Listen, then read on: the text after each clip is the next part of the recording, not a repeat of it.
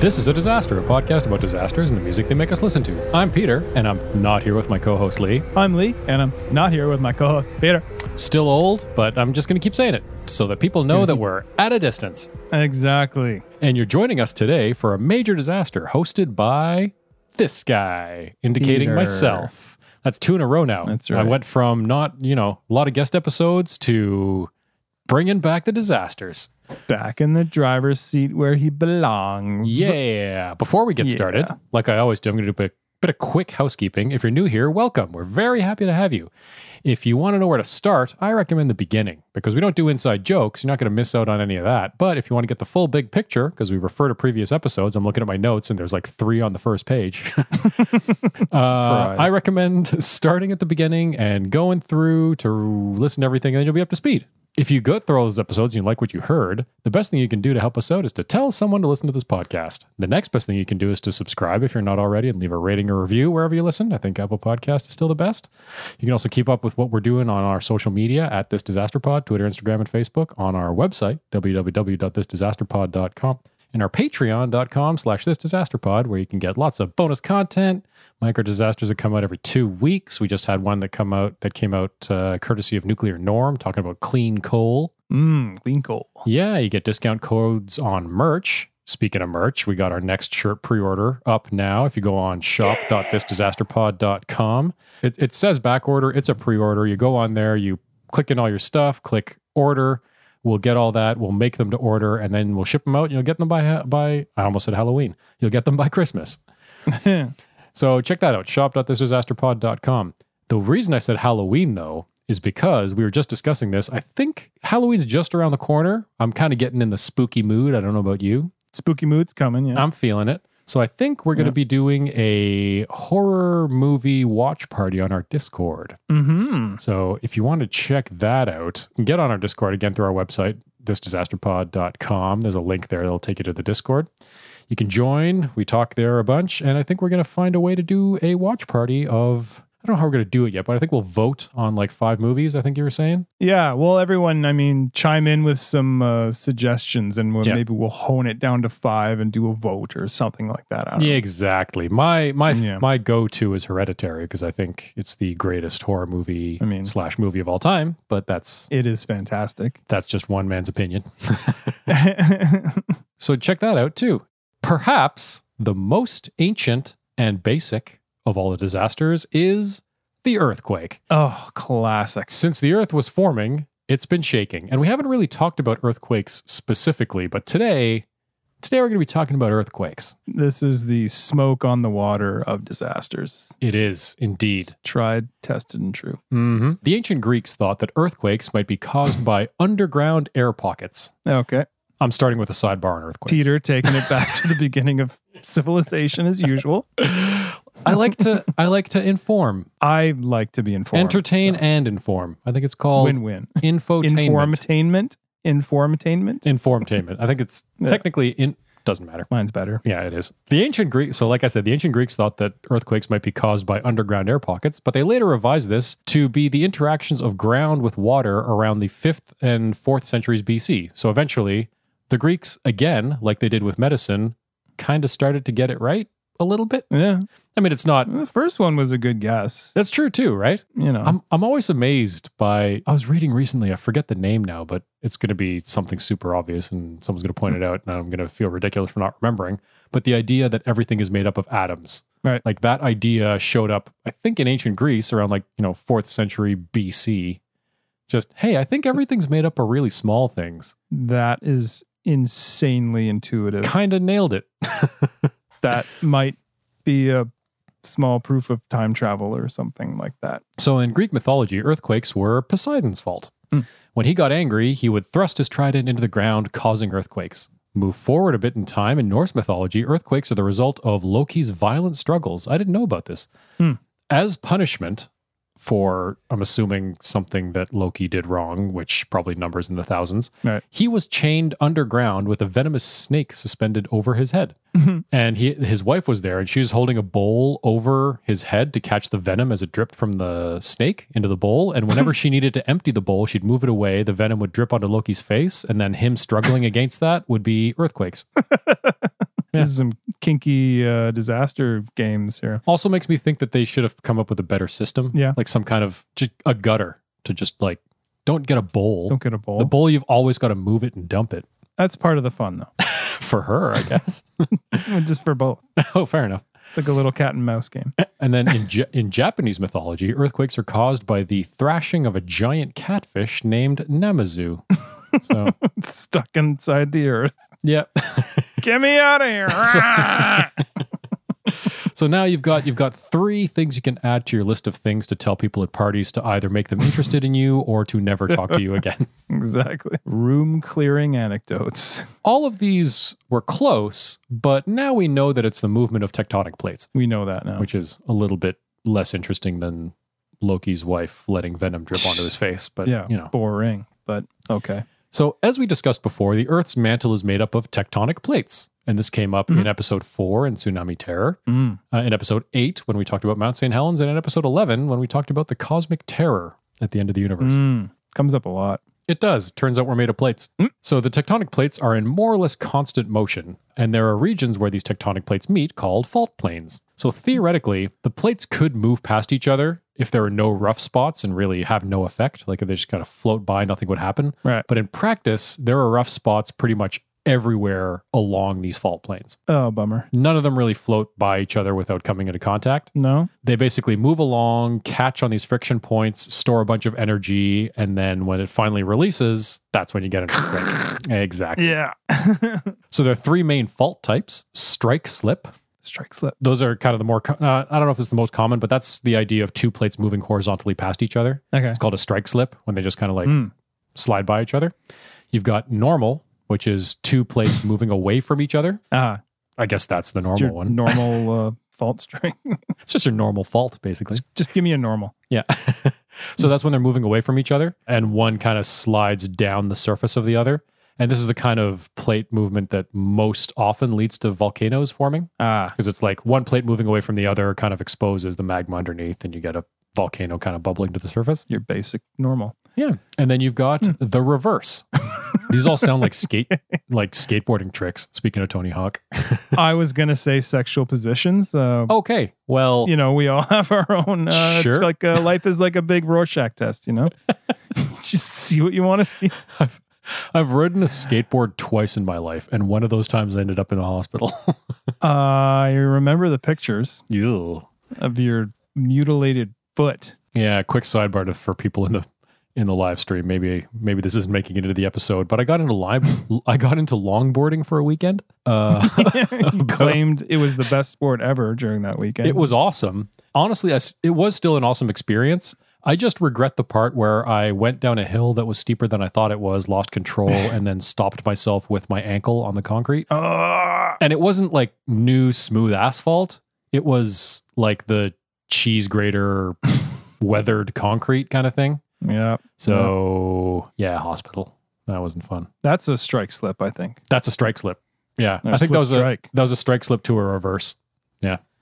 So anyway, then in the reverse, you have two plates that move towards each other, and then one basically slides up against the other one. Ah. And these also lead to volcano formations. Uh, I think actually this this is like a subduction event, if you remember from the Mount St. Helens episode, when one side sort of slips underneath the other one, creates a ton of friction, melts the rock. The rock kind of builds up in these pockets, bubbles to the surface, Yeah. and then you get a volcano. Hmm. So Crazy. the largest earthquakes are the result of reverse faults. Kind of makes sense. That's when two big pieces of land are coming together. All right. And these are known as megathrust earthquakes. Hey, it's a good name.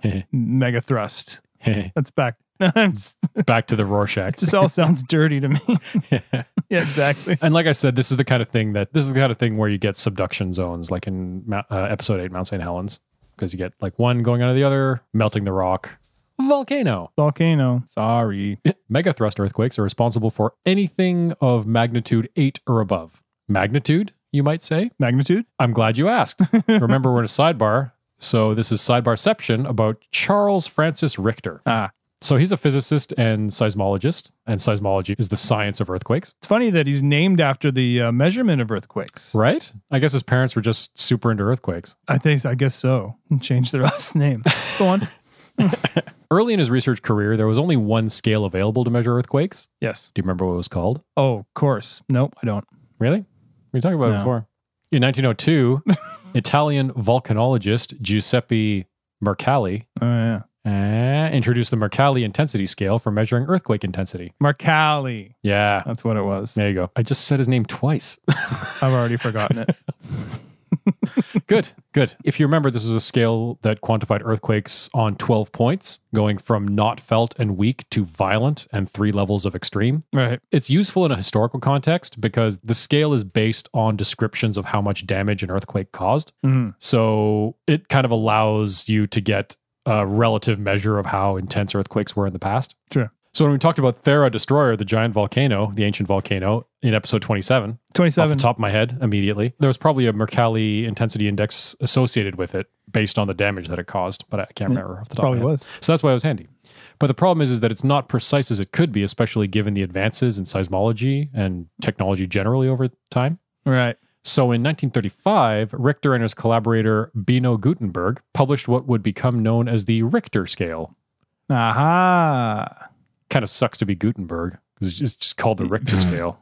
Everyone knows Yeah. the Richter scale. Everyone knows the Richter scale. No one knows the Gutenberg. They just think you're watching Police Academy movies or something, or printing books, right? printing stupid books. Because Gutenberg. The Richter scale was an absolute measurement of earthquake intensity on a logarithmic scale. Yes. Uh, and I never, I never actually realized this. Maybe you, you probably did, but so that means that, for example, a magnitude seven earthquake is ten times as intense as a magnitude six, and hundred times more intense than a magnitude five. and I think maybe somewhere I, like, I, in the back of my mind, I probably knew it was logarithmic, but still, you hear like, oh, it's just an eight. Well, a five isn't that bad, and eight is only three more.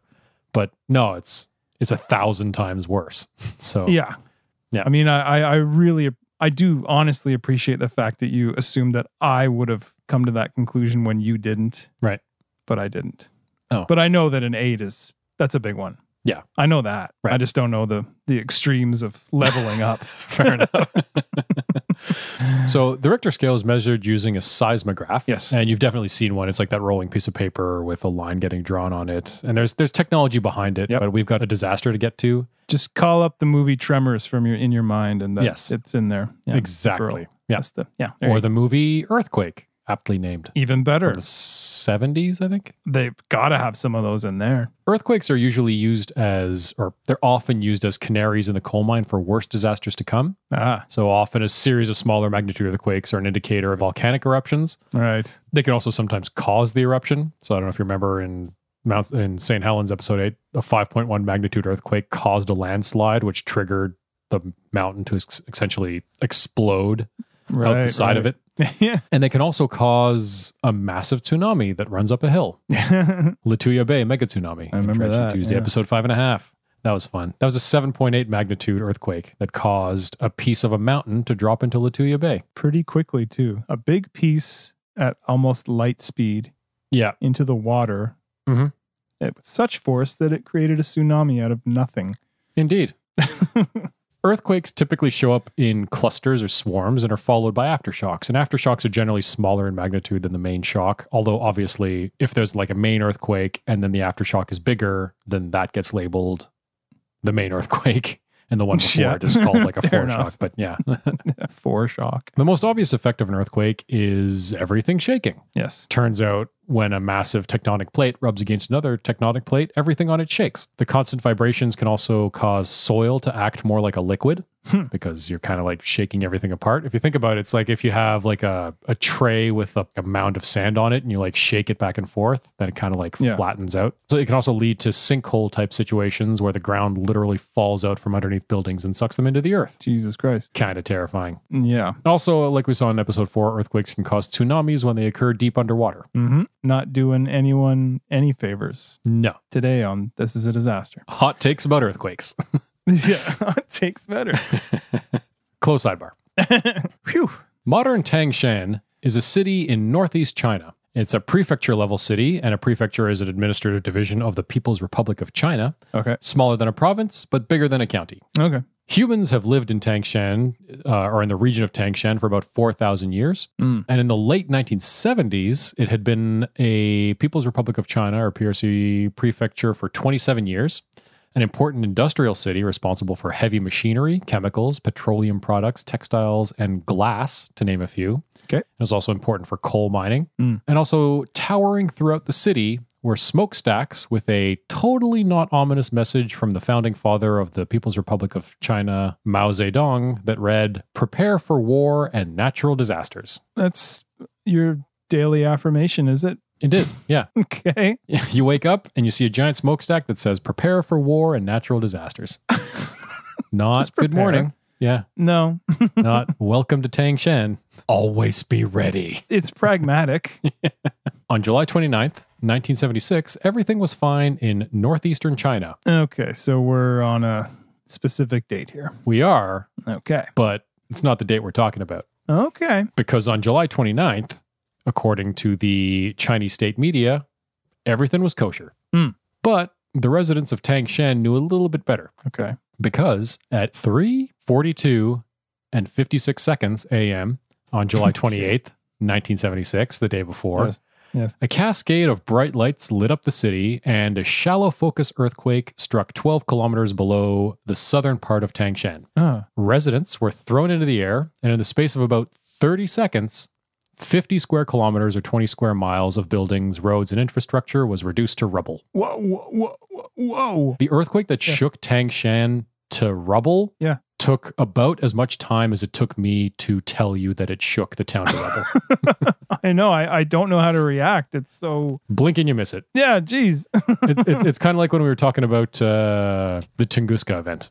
Like it just kind of, everyone was minding their business, and then the sky exploded. The asteroid that skipped off the atmosphere. Right. So, wait, would you say shallow focus? Yeah, so I, I think I forgot to mention that earlier, but there's two there's kind of two different types of earthquakes. There's deep focus and shallow focus. Hmm. Deep focus earthquakes happen; they originate around two to three hundred kilometers underground, Yeah. and then shallow focus I think is anything above seventy kilometers. Okay. So this was a shallow focus earthquake that originated about twelve kilometers below the surface of Tangshan, Okay. and we'll get into magnitudes in a bit. Let me just tell you a little bit more about this earthquake Okay. while we're talking about it Yeah. for the rest of the episode. so, like I said, residents were thrown into the air. Jeez. Railroad tracks were ripped out of the ground, trees were uprooted, crops were blown over. And uh, there's an early account from about the earthquake from Ho Shu Shen, who was a senior police officer with the Tangshan police force. And I've got a few quotes here. Uh-huh. I saw a quick flash of greenish blue light in the sky and heard a strange sound from underground like a freight train. The floor began jerking up and down. I jumped out of the window, but the earth shook back and forth and threw me to the ground. My house collapsed. For two or three minutes, there was no sound. And then I heard people crying everywhere in the darkness in the ruins of their homes. Oh, my God. 30 seconds. Man, to have the foresight to jump out of your window of, the, of your house. Right? Yeah. That's quick thinking. That flies in the face of a lot of stuff we've talked before. hmm Uh, I'm going to wait this out. Yeah. I'm staying. I'm going to stay. My, s my stuff's in here. Yeah. I'm all set. I'm good. Uh, I'll wait it out. I'll wait. So throughout Tangshan, sinkholes littered the landscape, making into more of like a wiffle Tangshan situation. okay. Seams in the earth opened up everywhere, so just like cracks in the earth opening Hell. throughout the hell. city. Yep. There's some more hell. In Tianjin, almost 100 kilometers away from the center of the earthquake that hit Tangshan, the Friendship Guest House, which was a hotel, split down the middle, resulting in a one foot gap between the two halves. Wow. Just friendship over. Can you? you know, you just know that there were like two kid, two bratty kids fighting in that hotel room. This is the line, and everything on this Yeah. side is mine, and everything on that side is yours. That's not fair. The TV's on your side. and then it really was on his side. oh, jeez. Uh, where's mom? Too dark. The hell? She's fine. She, she, yeah, they, they got it. The earthquake was even felt in Beijing, about 200 kilometers or 125 miles east of Tangshan. Meh. There, only quote unquote 100 people died. Huh. 200 kilometers away from Tangshan, by the way, as an Whoa. indication. We haven't gotten into the uh, casualty numbers yet in Tangshan, but Right. just keep in mind that in Beijing, 200 kilometers, 125 miles away, 100 people died.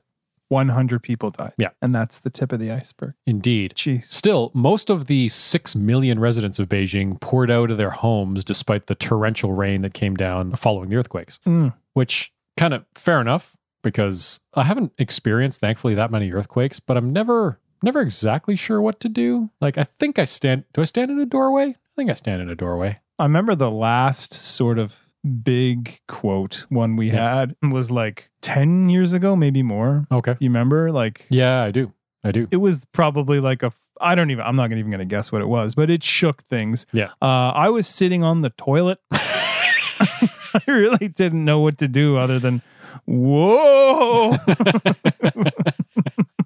and then it was over. Did you think that it was something you ate? That did cross my mind. um, but yeah, no, fair enough. Like running out into the street, that's probably what I do. I think that's what everyone like. If nothing else, just to see other people and just Yeah. sort of you, you you flock together in a in a situation like that. It also makes me think about like just it's it's a kind of disaster on a scale that you can't escape. All right. Sometimes like I'm trying to think of an example. Well, recently, sadly, the giant explosion in Beirut. Right. That's an explosion where if you're observing it, it's like, oh, that is horrific over there, Yeah. away Jeez. from me, Those poor localized in people. in one place. But an Right. earthquake, it's like, oh, so absolutely everything around me is shaking. what? yeah. Yeah. You know what I mean? the country is experiencing this. Yeah, it just it just it's maybe one of those reminders from nature that it's like, hey, you're all just smarter animals. Yeah. Here, let me just shake you all to remind you. Exactly. So, when the earthquake hit, there were about 30 passenger and freight trains traveling along lines from Beijing through the area of Tangshan. Because the lines were built on weak soils, the rail lines buckled under the shaking, causing seven freight trains and two passenger trains to derail. Yikes. Longer term, the rail lines were crippled, in part due to the communication lines going down, but mostly because the bridges all over the place collapsed, like my grade seven science project, where I had to build a bridge and it collapsed. Just like that, eh? Yeah, exactly like that, it turns out. really bad at building bridges. Man. That's why I didn't go into engineering. ah, that's why. Also, not good enough at math. Again, the bridge collapsed because they were built on the soft soil. Mm. And remember, like I said, if you kind of, again, that tray with like two mounds of sand on it, if you build a bridge between the two and then you shake the tray, those Turns mounds of sand just kind of, turns like kind of liquidies. everything goes away. Yeah. That's crap. That's kind of what happened all over Tangshan because it's a region that was built on soft soil. So when it started Oh, shaking, Man. it just kind of shook apart. Ugh, okay. So before I get into this next part, I'm going to do a quick sidebar on the People's Republic of China. Hmm. I didn't know that much about it, and I'm not going to go that in depth because I started reading and I could feel myself going down a rabbit hole. You know what? I'm gonna I'm gonna expand on this the next time we're back in China for a disaster. Okay. This will be a quick primer on things that I thought were interesting about the People's Republic of China. Good enough. Between 1927 and 1949, China was host to a civil war between the Kuomintang government of the Republic of China, also known as the Chinese Nationalist Party, Mhm. and the Communist Party of China, the CPC or Chinese Communist Party, CCP. So it took an eight year break between 1937 and 1945 to fight the Japanese invasion of China with the help of the Allies during the Second World War. Right. There it is, by the way. World War II. World War II at least once per episode Peter loves it. when hostilities resumed within China, Yeah. the CCP, the Chinese Communist Party, put the Kuomintang on the ropes, and eventually this whole situation became known as the Chinese Communist Revolution, Mm. where Mao Zedong, chairman of the CCP, proclaimed the People's Republic of China on October 1st, 1949. Mm. So Mao Zedong acted as chairman of the CCP from its establishment in 49 until 1976, which is coincidentally the year of this devastating earthquake, That's right. and we'll loop back around to that significance in a second Mm. we can't forget that the transition to power of the CCP and its reformations came at a cost. We've heard this kind of we talked about it a little bit before, like what happened in Russia with the with the revolution. But anyway, in 1958, the CCP initiated what's known or what came to be known as the Great Leap Forward, Uh, which was a huge push to collectivize everything. Like it's essentially the government being like, just I'll give give me, I'll just give me, give me, uh-huh. and now I'll make sure everybody's provided for. yeah. I'll, s- I'll see right to that. Yeah, this approach resulted in the death of up to 45 million people. Huh. So, Not great. possibly not the best way to go about things. And leap is a stretch too, unless you're leaping into poverty Famine. and famine and death. Typically, not the kind of things that you want to leap into, but No. The situation in the Great Leap Forward also led to uprisings and tens of thousands of deaths that come with uprisings under a communist leadership. You don't say. Yeah, not not Hmm. the uh, not the talk it out kind of communist party. Actions speak louder than words, I guess. So the Tangshan earthquake hit around the time of the Great Proletarian Cultural Revolution that started in 1966 and was kind of winding down by 1976. Hmm. Apparently, what went wrong during the Great Leap Forward was that they didn't go far enough. Didn't leap far enough. During the Proletarian Cultural Revolution, they didn't make that mistake again. It was basically a huge push to eliminate any non communist elements. Oh, okay. It was like a massive indoctrination campaign on a national scale. Uh huh. It led to massacres and cannibalism with death tolls in the tens of millions. Jeez. Also, again, you'll notice we went from a large scale indoctrination talking about massacres and then immediately went to cannibalism. Uh huh. That's something that I purposely didn't really dig too much deeper on this time around. Yeah. I feel like we're going to come back to that at some point, but also Yeah. just dropping it in there again. If you remember, like in episode 12, the Egyptian Yeah. famine. It just comes up. Yeah. Maybe there's an episode in about just like the general circumstances of people resorting to cannibalism. no, there must be like a tipping point where it's like things are bad, things are really bad. Oh, cannibalism, it's a cannibalism. so we've talked about the communist mentality before in Chernobyl part 1 and 2, episode 20 and 21. yep. The CCP is often credited usually by its proponents for bringing China out of an era of famine and constant war and putting it back on track that eventually led to modern day China and being one of the superpowers. Mm. Kind of glosses over the fact that it also caused a lot of famine and war. So You could make that argument, I think. kind of causing it to solve it, maybe. I Yeah. kind of the cure is worse than, than the poison. don't- Indeed. Yep. Either way, it's not surprising that an orthodox communist power like the CCP is stingy when it comes to handing out information to the public, let alone the world. Oh, really? Not that forthcoming, are they? No, not really. So, Hmm. as I mentioned, the Tangshan earthquake hit right at the end of a decade of massacres and people eating. Look, they pepper it. I'm going to just pepper it in there. hey, just tell it like it is. Unsurprisingly, the government responsible for the fact that estimates of the dead during the proletarian cultural revolution range from tens of thousands to tens of millions was extremely reluctant to communicate the extent of the damage by this earthquake. Kidding. Yeah. You can also imagine the timing of this kind of thing. Somebody in the in the Communist Party was like, "Ugh, "Thank Mao, we got that cultural revolution under control." I'm sorry, what's happening in Tangshan? what was that? Probably nothing. Immediately after the earthquake, the CCP only really admitted that there was an earthquake and that it caused great losses to people, life, and property. if you remember when we talked about Yeah. when we talked about Chernobyl in part 2, Yeah. there was that radio broadcast where the in essence an event happened in Ukraine. Yes. We are dealing with it. In other news, everything everything is fine. Prepare for war and disaster. right? Basically the message was of all the earthquakes, this was one of them people were affected. People were affected. Yeah. Not a lie. Initial estimates went up to about a million dead. Ugh. Admittedly, this is unlikely since the population of Tangshan at the time was closer to a quarter million. Yeah, okay. But really, the CCP's silence and kind of l- misinformation or just general lack of information created a void that people filled with wild speculation, as you can imagine. Right.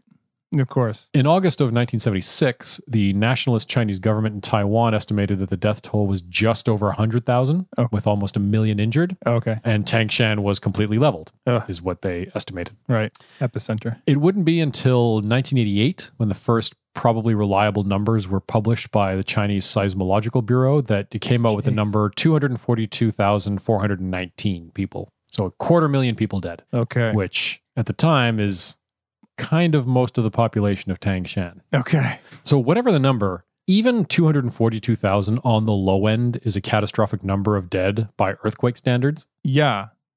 That's crazy. I can't fathom that as a number of humans. Like that's like a Yeah.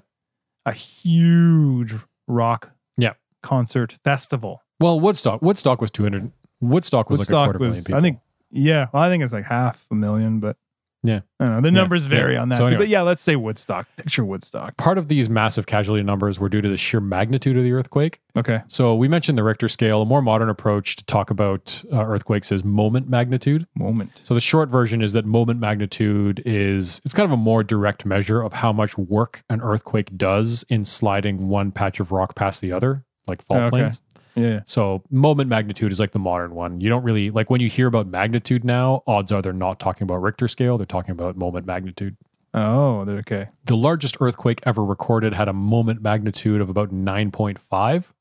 I did a little bit of research on that one and I feel like there's there's an episode there. So we'll get to that one in Okay. the future. we'll sift that. So 9.5, the main shock that hit Tangshan had a moment magnitude of 7.6, Okay. so still quite high. Biggin. And it had a second main shock that hit at 6:45 that afternoon. So this one hit at like almost 4 a.m. Uh-huh. And then I guess just over 12 hours later, a second one hit with a moment magnitude of 7. Whoa. Plus, after that, there were about 125 aftershocks that followed throughout the day Whoa. following that initial shock.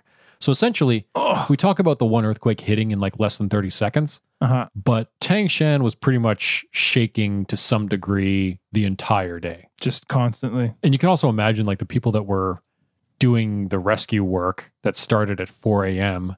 You know, they do all this work. Maybe they they uncover some houses and they get some things up and running again. And then 6:45 in the afternoon, you get hit by another earthquake that's almost as big.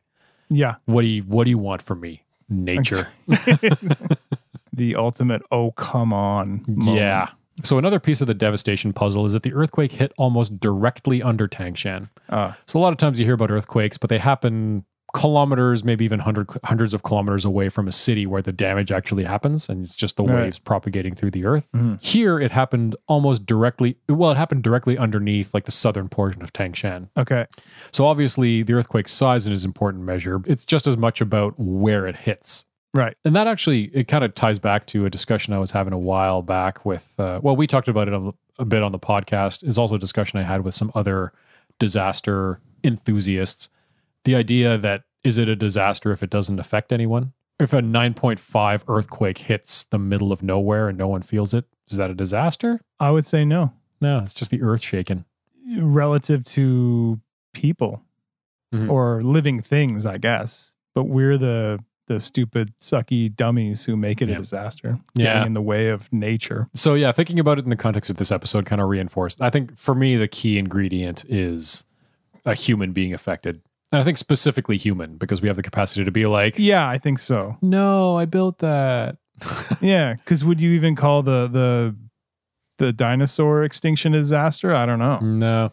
So, So didn't so, care. so that's actually that was an early distinction I made the the the Reader's Digest book that kind of started all this. right. The first disaster in it is like the extinction of the dinosaurs. Oh I remember looking at it and being like, "No, it's not."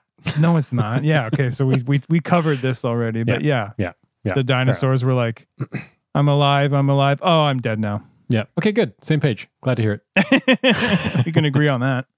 Terminator. RoboCop. So, yet another piece of the puzzle is that the earthquake hit at night. Ah, So, even though it was sudden and massive, Right. at least if you were awake during the day, you might have been able to react in some oh, way. God.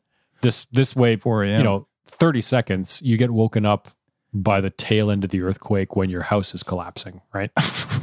not a lot of uh, Not a lot of time to react. not a head, not a big head start. To the CCP's credit, they got moving fairly quickly in the wake of the earthquake. Okay. By 5 p.m. on July 28th, 1976, when it hit, they were airdropping supplies, including water, medical supplies, food, and clothing. So that was, that was pretty quick 12 That's hours. impressive. Within a day, convoys were bringing rescue workers and supplies from Beijing to Tangshan and evacuating people on their way out. Within seven days, there were about 100,000 soldiers and 60,000 medical and construction workers that had swarmed into Tangshan to help. Uh-huh. And in another common theme that we've talked about before, specifically in episode 1314 of the Black Death and episode 31, Jonestown Flood, Hmm. you also run up against the idea of the sanctity of the corpse. So immediately after the earthquake, the surviving family and friends of a lot of people did what they could to actually give people proper burial rights. Sure. But essentially, the army showed up and was like, um, there's a Hey. real risk of disease here. So Yeah. we're going to bag him and throw him in a hole. Uh huh. Uh huh. I still don't know what I think about it or what I really want to say about it, but it's it's definitely a theme now. It's come up s- a- in a lot of Yeah. episodes. Very first We've episode, come across that. like the plague of Athens, you have very specific burial rites in ancient Greece. Mhm. But once the corpses start piling up, that's good enough. yeah, As they're like outside throwing the them- walls. Yeah. I mean, So- at least this time they had a hole. That's more than you can say for most of these that we come across, where it's Well, yeah. usually a pile. or the plague pits in the Black Death.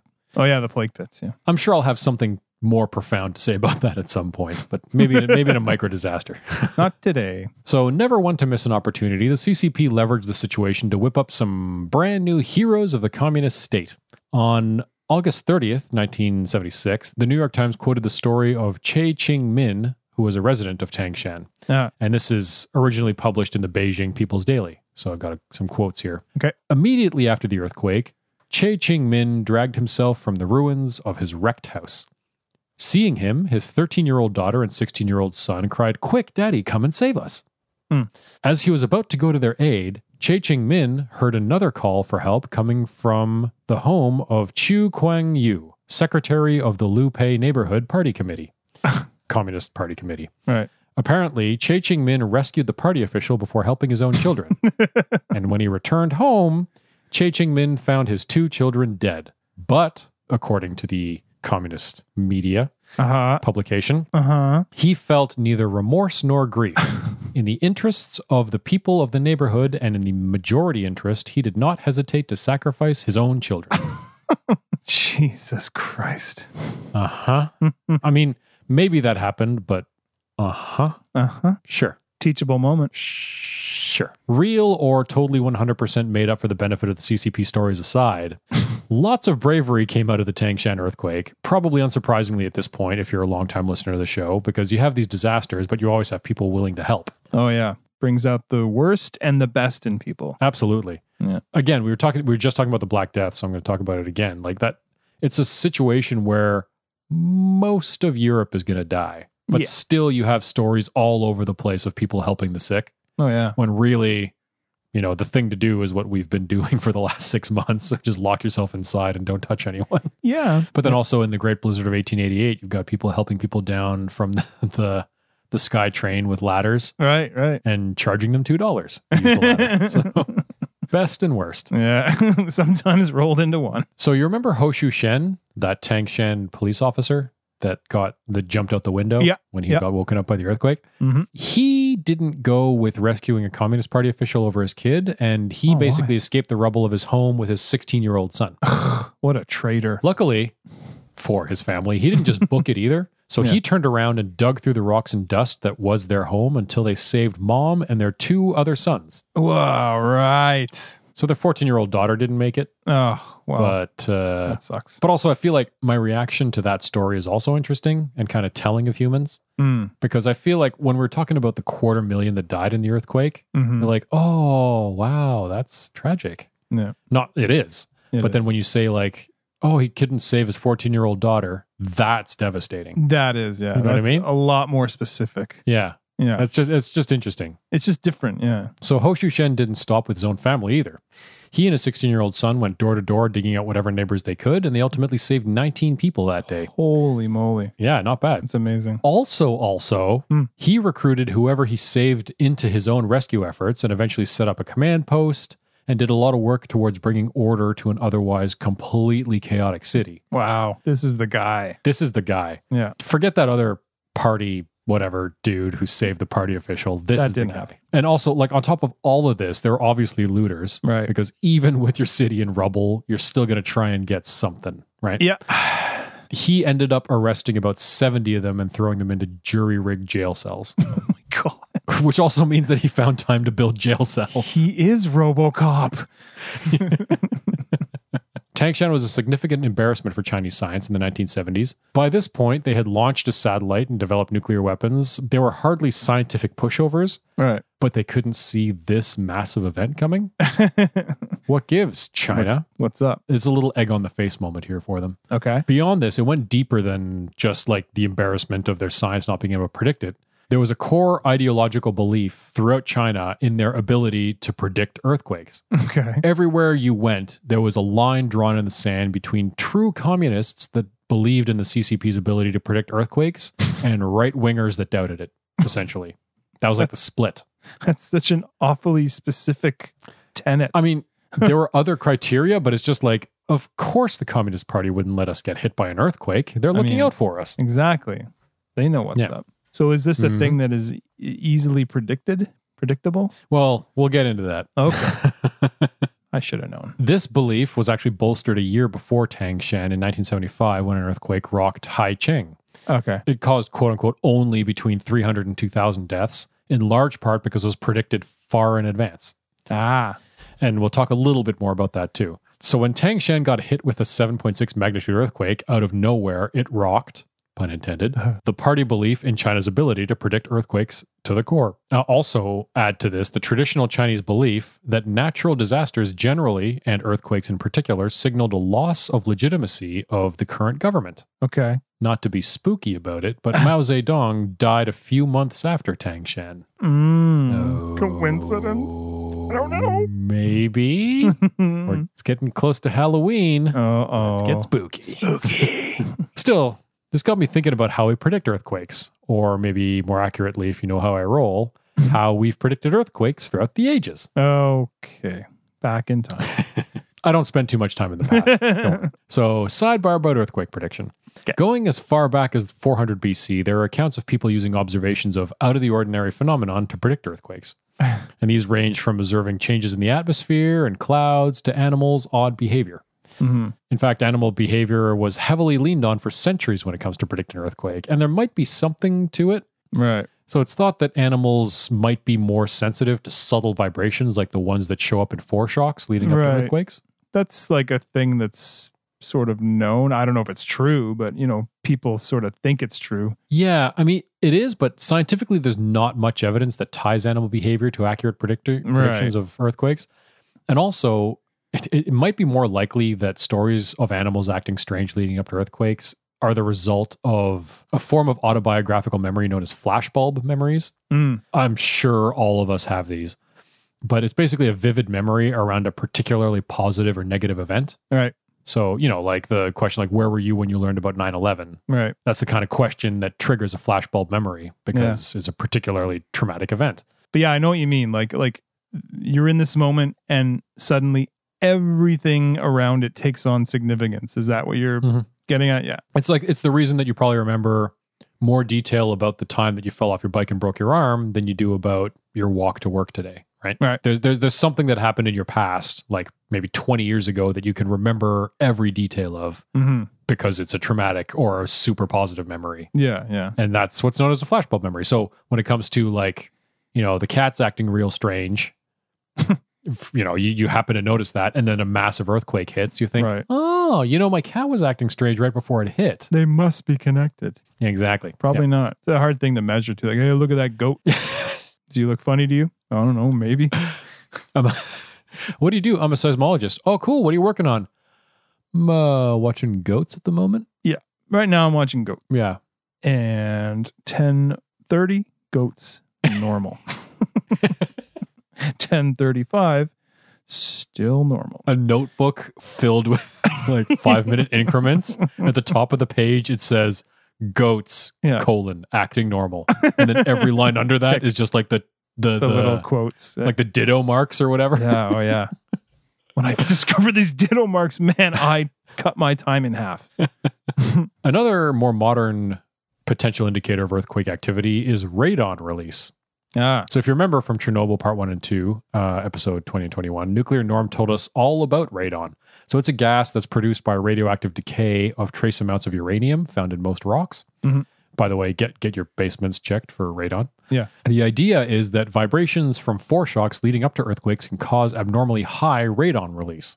And actually, in 2009, there was a an article published in Technophysics that found radon release predicted earthquakes in 87 instances since the 60s. Yeah, it's pretty reliable. It is, but the problem is, is that it's not very accurate. Uh, it's, So yeah. the, you'd basically see these spikes in radon release, but they'd be detected sometimes thousands of kilometers away and months in advance of the eventual earthquake. oh, so it sucks. Forget it. If you detect this spike in radon and you can say there's going to be an earthquake within like At a thousand kilometers at some, point in the next few months. sometime, someday. Thanks, Bill. Yeah. Glad you showed up. Helping or hurting, Bill? There's some hope that electromagnetic disturbances can be harnessed as precursors to indicate impending earthquakes. Uh, and they they have a they kind of got a high profile from what's known as the Corralitos anomaly. Ooh. So there was a monitoring station in Corralitos, California, that detected a massive spike in electromagnetic amplitude about seven kilometers in three hours before a massive earthquake hit.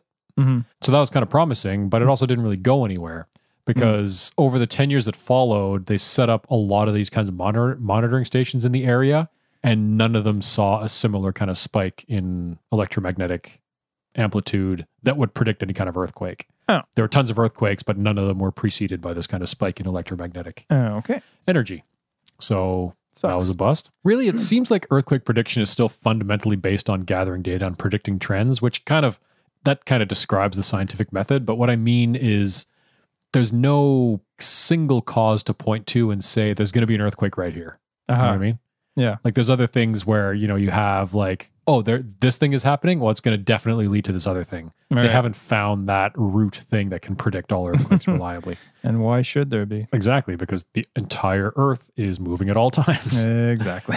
So, despite some notable instances of successful earthquake prediction, for example, and most embarrassingly for the CCP at the time of Tangshan, the 1975 Haisheng earthquake that we talked about, Hmm. in that situation, the study of seismic activity in the area throughout 1974 led the CCP to prepare the area around Haisheng for a potential earthquake, which hit with a magnitude of 7.3 in 1975.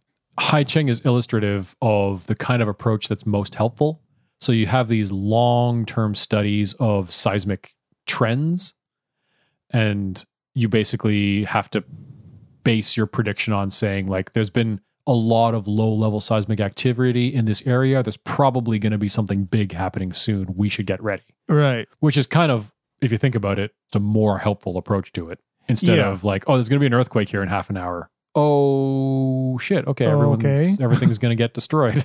Should I leave? Exactly. So, an article in the International Geophysics Journal published in 1997 went so far as to say that prediction of earthquakes is essentially impossible. Mhm. Because, as we've been saying, the Earth's surface is in a constant state of flux. So, it's just as accurate to say that there is always an earthquake somewhere. Yeah. Earth don't give a shit. Right now, right now, there's an earthquake somewhere. Yeah. And you can exactly. say that at any point. so, just to wrap up, whatever happened to Tangshan? whatever happened to Tang Shen, Peter? Well, thank you. I'm glad you asked. Yeah. For about three years after the earthquake, nothing. Ah. But then in 1979, the CCP decided to resurrect Tangshan on the original site. And by 1985, nearly 200,000 families moved back into the city. Yeah, probably a good idea. I mean, I say they moved back. In communist China, you get moved back. So I don't know. They were moved Oh, know. back and they loved it. Uh huh. If you Mhm. ask the, what was the, that Beijing newspaper, Yeah, exactly. they were all saving party officials before caring about their children. you know it. Today, the city is back to its former glory and then some. It's got universities, high schools, airport, railways. The modern population is just over 7.5 million. Uh huh. Uh, and by all accounts, it's back on its feet after being reduced to dust on July 28th, 1976. Good. So that's the story of earthquakes and the great Tangshan earthquake of 1976. That's crazy. Right? I still can't get over the fact that uh, there's an earthquake, everyone died. Oh, it took. It was shorter than that. I just spent an hour talking about earthquakes in Tangshan. But Mhm. if you remember, the part where I talked about the earthquake was 30 seconds. Yeah. Which was how long it took this earthquake to level Tangshan. it's unreal. I mean, we we come Yeah. back to that time and again, and just it's one of our sort of Mhm.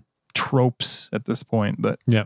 a lot of these things happen very quickly and sort of Mhm. almost anticlimactic. right? It's not a movie. Yeah. it's a, a No. real life thing that just goes, "Ba-da-da-da," and we just happen to be in the way. So for for music, I'll go first. Yeah. I've been talking It's your for a thing. while now. Yeah. I'll just keep going. Keep talking. So for me, it's a stoner sludge metal band from Miami Uh-huh. called Torch. I know you know them. Oh, torch with an e. Is that how it's No, Yeah. I'm- it's torch, but I'm just Torch. making the distinction. Torchy? I love torch. Love me some Torchy. yeah. I love torchy. Album I went with is In Return from 2007, Okay, and the song is Tarpit Carnivore. Carpet Carnival. Don't know if you're familiar with that one. Not Um, that so- particular song. though. Um, you probably recognize it if you Yeah, yeah. listen to Torch. But uh, so, in part because of the name, carnivore, cannibalism, surprise cannibalism in an episode about earthquakes. Right, right, right. But also, when you listen to the actual song, it's like it's heavy and crushing. Yes. Like the guitar has this kind of oscillating distortion to it, uh-huh. where you know, like sometimes when it's like so low and distorted, yeah, it almost sounds like it's blowing out your ears. Oh, like it's yeah. had that same effect. yeah. I love that. I mean, I, I've I've heard you make that sound with your guitar before. so I know that it's a sound that we can dig. But it really makes me visualize like the wall shaking and like everything kind of like your vision doubled and stuff. Yeah, it's just yeah, yeah. really heavy and crushing. And it kind of sounds like I think Tang Shang felt. That's a pretty good choice because torch. I've never seen any other band do this. Yeah. and I, I I noticed it when I s- saw them live. Is certain songs, and that's this is probably one of those songs. They'll switch guitars, and their guitars are tuned so ridiculously low. Yeah. that like, I mean, this if you're if you're a musician, if you're a guitar player, you'll know what I'm talking about. But basically, like Yeah. the twelfth fret Mhm. is basically the note play. There would be what the open E string would be on Okay. standard tuning. So it's so high, it's it's so low, Yeah. that when you hit it open, it just goes, and you when you see them live, you like you just see their strings flapping on their guitar. Oh, like this is wow. ridiculous, but the sound is like. It's not even notes. It's just more of a feeling. It's like, oh, Oh, yeah. it's really must be cool. incredible. I've never, I, I haven't come across like any other band's done that. It's like their thing. Ken mode sometimes. They get pretty low. Yeah, that's true. They get a couple songs where, like, especially when it's like the two bass songs, yeah, doesn't sound as low as this. Maybe some Caius, but even then, Yep. uh, not as low as this. No, this is another extreme. Like the, the flappy is a good describe Flappy descriptor. strings. Like I called it oscillating, but it's just yeah, it's just it feels like it's blowing out your eardrums. No, yeah, that's a good way to put it too. Because yeah, it's more of a, a sensation than like Yeah, a yeah. sound. So Tarpet Carnivore by Torch. Nice. How about you, Lee? well, uh, my instructions from Peter for this episode were he said rumble in the seventies, which I first took to be a street fight between gangs. so I was thinking like I warriors come out to play, but uh, in retrospect, I realized that that could go a lot of different ways. I'm also thinking dis- disco might have been roped in there. yeah, disco Anyway, boys. Go on. earthquake in the 70s. So I was just thinking 70s Mhm. bands. I went with uh, Cheap Trick, Hey. and uh, the song is it's my favorite Cheap Trick song, and it's called Auf Wiedersehen. Oh, okay. It's a banger. Nice. It's a rocker. And uh, they're basically just the lyrics. They're just in several different languages saying good- so. It's au revoir, avida saying buenas Oh, yeah. noches, and over and over again until they end it all with Harry Carey, kamikaze, suicide, and that's the big Oh, okay. climax. So it's kind of Oh, like okay. the, the big farewell, like bye, Right. we're screwed. You're right. Yeah, So- yeah, yeah. Yeah, that's, Appropriate. uh, yeah, it's appropriate. It's a good one. Yeah. Well, thanks for joining us. That was a disaster. That was a disaster. If you like what you heard, like I said at the beginning, the best thing you can do is to tell a friend to listen. And maybe don't wait until your city's reduced to rubble by a massive earthquake in 30 seconds. Yeah, that do it would before be that. very inappropriate. Yeah. Also, I hope that doesn't happen to you. Yeah, yeah, that too. The next best thing you can do is to subscribe wherever you listen and leave a rating or review. Those are also super helpful. If you like what we're doing, tell us. If you don't, also tell us. I recently got criticized in a review for not knowing how to say Thames in our like fourth episode All right. or third episode. yeah. I remember that. look, look. Okay, I've learned my lesson. I Yeah. look up pronunciations now. if you want to keep up with what we're doing on Twitter, Instagram, and Facebook at This Disaster Pod, you can also uh, ch- get everything in one place, thisdisasterpod.com. We also have a patreon.com slash thisdisasterpod where you can get lots of bonus content, micro disasters that come out every two weeks. You get access to live streams of the major disasters. Like right now, we had some patrons watching in the Discord. Thanks for joining us. We're also hang. You can join our Discord if you go to our website and just hang out. We're chatting tonight before the episode, so you can you can get in on that too. Get in on that. Also, if you're a patron, you get some discount codes on merch, such as the shirts that are open right now for pre order until October 16th. So go on our shop website, shop.thisdisasterpod.com. Mm. Go to the shirt page, order yourself a shirt, put in all your preferences, click order. It'll it'll say it's a back order, but essentially we're making them to order. So order yourself a shirt. We'll collect all the orders until October 16th, then make them and ship them out to you, and you'll have them by Christmas. Boom. So get on that. Don't forget, we're going to be doing uh, that watch party. And We're going to be doing like a Halloween watch party. I think that's also, we'll kick some dates around, but I think we're looking at October 16th. Yeah. And uh, if you want to get in on that, I would get into our Discord as well. So you can maybe vote on what we're going to Yeah. Uh, watch. Shout out your favorite Um, horror movie. Yeah. Shout that out. Yeah. Well, you, you can do that on social media too. Oh, You know, sure. at, at this disaster pod. Tell us what horror movie you want to group watch with all of us. Yeah, yeah, yeah. We'll do that and we'll like live stream it and we'll, we'll make it a, we'll make it a time. Pop some corn. So do that. Yeah. Uh, and I think that's pretty much all I had to say. Lee, you got anything to add? Um, yeah. Well, what do you think is the best thing about the country Switzerland? Chocolate. What I know is the the the flag is a big plus.